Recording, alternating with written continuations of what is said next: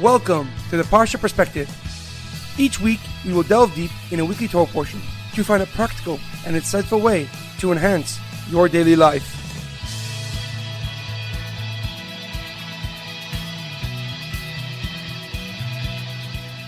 Thank you for tuning in. My name is Shalom Yamini. Each week, we will look into the weekly Torah portion to find inspiration that will complement your daily life and intensify your connection to God.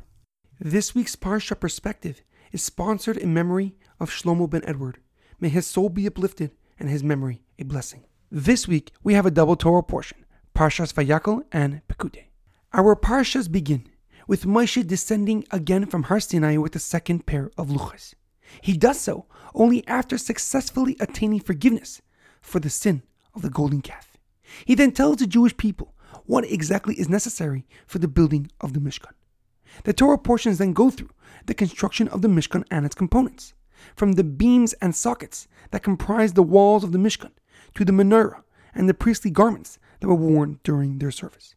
Once completed, Hashem instructed Moshe to assemble the Mishkan and anoint his brother Aaron and his sons to perform all the daily work in the Mishkan. However, a question comes to mind. At the beginning of Parshas Pekudei, Moshe gives an exact accounting of what was donated for the construction of the Mishkan and specifically what it was used for, as the psukim say for gold. Kol.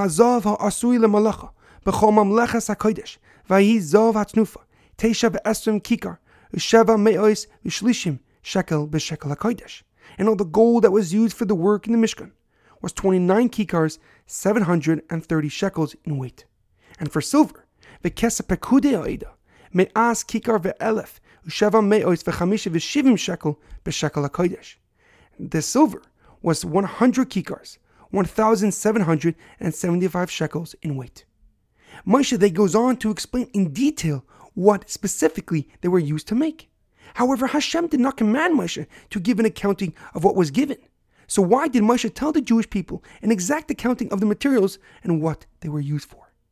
The Medrash Tanchuma explains that the reason Moshe gave an exact accounting of what it was used for in the Mishkan was to show the Jewish people that he or any of the workers had not taken any of the precious materials for themselves. Moshe knew that everywhere he went, he was being looked at and analyzed. As the pasuk says in Shemais, "Vahaya kitseis Moshe ala oyel, yakumu kol ha'am v'nesivu ish pesach oilai, v'hibitu achrei Moshe ad boy ha'oila." When Moshe went to the Ohel Moed, to the tent of meeting, all the Jewish people would stand by their tents and watch Moshe until he was inside the Ohel Moed. The Medrash continues that the Jewish people would look at Moshe and say to themselves that whatever Moshe had was really theirs, for he had complete access to all the precious metals that were donated for the construction of the Mishkan. When Moshe heard what was being said, he replied that he would give an exact accounting of the materials and what they were used for. The Kli Yakar on this pasuk explains that Moshe did not want to build a Mishkan, a house of God, with any appearance or suspicion of wrongdoings. Therefore, he gave the Jewish nation a precise accounting of what was given and how it was used.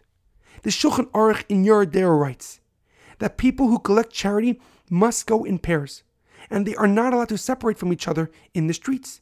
And when they are counting the coins that they received, they should not do so two at a time, but rather one at a time to avoid all suspicion.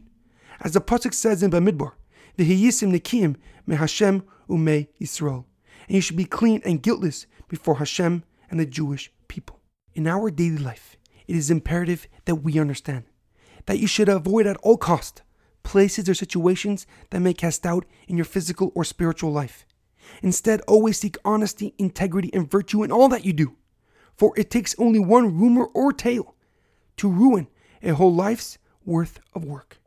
There's an amazing quote I once heard A person is not given integrity, for it comes from the relentless pursuit of honesty at all times. I wish you all much health and a meaningful Shabbos.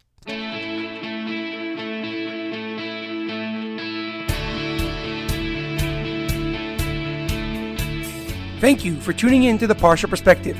Check out our website, theparshaperspective.com. Send thoughts and comments to theparshaperspective at gmail.com. Till next time, thanks for listening.